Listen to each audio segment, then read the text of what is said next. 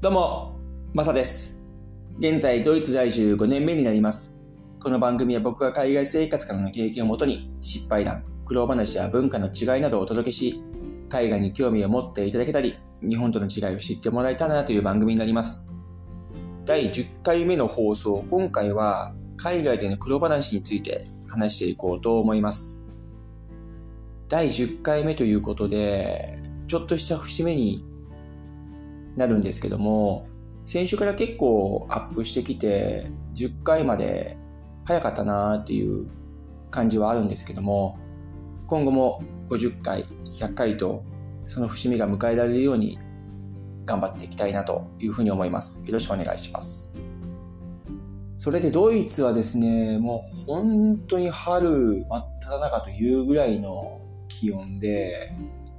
いや、本当に3週間前が嘘だったんじゃないかなっていうぐらいこの変化が激しいんですけど、気温的にも本当に住みやすくなってきていい天気でですね。で、ちょっとここまでなると不安要素が僕の中に一つあって、毎シーズンスノーボードに行ってるんですけども、僕の趣味で。で、今年はそのロックダウンでまだ行けてはないんですけど、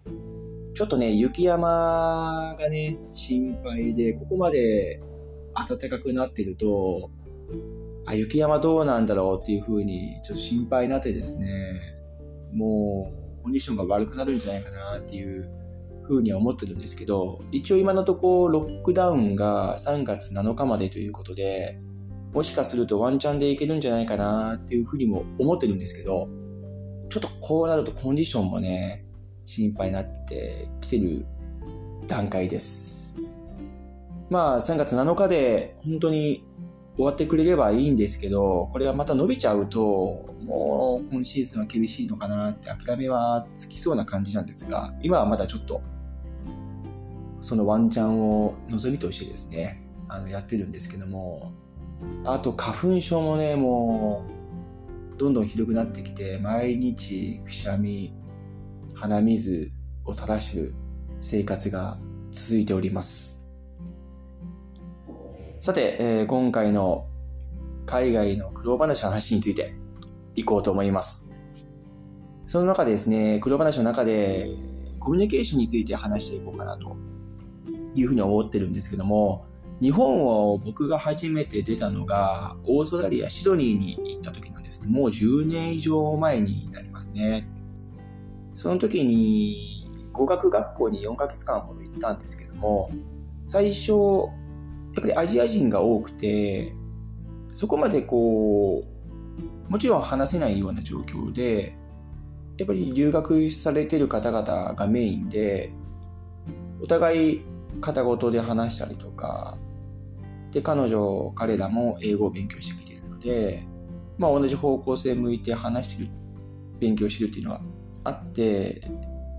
あと北米とかヨーロッパと比べて、その文化の違いっていうのも、そこまで大きく違わない感じもあったので、それでコミュニケーションに関しては僕的にはすんなり入れ入れた感があったんですけども、この語学学校が終わってからですね、ファームステイに行ったんですね。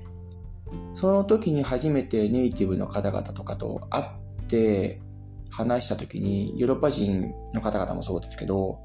僕の中ではこれ結構ね、その話しかけるのに高い壁があって、その怖さもあったし、もちろんその英語も話せない、聞き取れないっていうのもあったんですが、そのアジア人の方々と接するのとやっぱちょっと違ってて、これ僕だけかもしれないですけども、なんかちょっと高い壁があったんですね。それで、ちょっとお酒の力を借りてですね、あの話していくようにはなったんですけども、うん、そこからだんだんだんだんこう慣れてきて、コミュニケーションを取れるようにはなってきたんですけども、その中でやっぱりいろんな話をしていくことで、やっぱりヨーロッパ人とか北米の方々っていうのは、基本的に自分の意思をはっきり言う。っていうのがあって、そこにちょっとまた自分の中で壁があってですね、やっぱり日本人の方々っていうのは、こう、オブラートに包んで話したりとか、あとこう遠回しに話したりとかっていうパターンが多いと思うんですが、こっちの人たちはその物事をはっきり言うので、自分はこれ嫌だよとか、あ、それしないとか、自分こう思うとかってね、ストレートに言ってくるので、最初、それ僕は嫌われてるのかなっていうふうに感じて悩んだ時期とか考え込んだ時期はあったんですけども、で、これもだんだん慣れていくと、実はそうではなくて、やっぱりその文化の違いとか、教育の環境がね、違うのがあって、そういったあの、悪気なく話してるっていうのはあるなっていうふうには感じてですね、それから自分もはっきり物事をその人たちには言うようにしていったんですね。それが全然、うん、いい方向に向いて、反対にこう、はっきり言わない方がダメだったなっていうふうには思うぐらいですね。うん、すごくいい勉強といいことをしたなっていうふうに今は思ってます。で、あとそれが仕事にも大きく影響があって、例えばそのミーティング中に自分の意思をね、はっきり言うっていうのはああるんですけども、仕事になると、これ最初僕も抵抗があって、なかなかこう、ミーティングの中で自分の意思をはっきり言うことができなかったんですが、うん、さすがにこれも慣れてきて、反対にやっぱり言う方が評価されたりとか、何も言わない方がマイナスにとらわれたりとかですね、何を考えているのかわからないとかってね、言われたこともあったりとか、あの、したりしたんですけども、やっぱり自分の意思をはっきり言って、うん、違うなら違う。嫌なら嫌とね。本当にこのコミュニケーションの中でうん、はっきり学んだのは、いや、あとこれを学んでよかったなと思うのは、ノーということもれっきとした答えなんだなって。そのノーということで、まず嫌われたりはしないですし、あまりこう嫌な思いを与えたりとかしない。それは日本と大きく違うのかなっていうふうに僕は思っていて、日本の場合は結構そのはっきりね言っちゃうと相手に対してこうマイナスにとらわれたりとかされるケースが結構多いなっていうふうには思ってたんですけども、こっちの人たちは全然ノーといえば OK っていう感じで、うん、マイナスなイメージにはならないっていう。これはすごく自分の中で知れた経験できたっていうのは大きいかなと。ただ、その日本人同士で話すときは、やっぱりお互い日本人であり、育った環境もね、教育も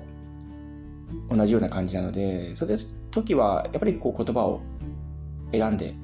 話すようには心がけております。ただ、ヨーロッパ人の方とか、これドイツだけではなくね、ヨーヨーロッパ全土にもそうだと思いますし、まあ、北米、南米の方々とか、いろんなその友達とか、うん、仕事上とか、それでコミュニケーションを取るときは、物事をはっきり言うようには心がけ、あの、ここ、心がけてます。ですので、今回のそのコミュニケーションで、その、やっぱり文化が違う国々の方々とはやっぱりそれに見合ったね、対応をしていきたいなっていうふうに思っております。はい。今回はその、海外でのその苦労した話の中のコミュニケーションを話させてもらいました。どうもありがとうございました。それでは素敵な一日をお過ごしください。ではまた次回の放送で。チャオ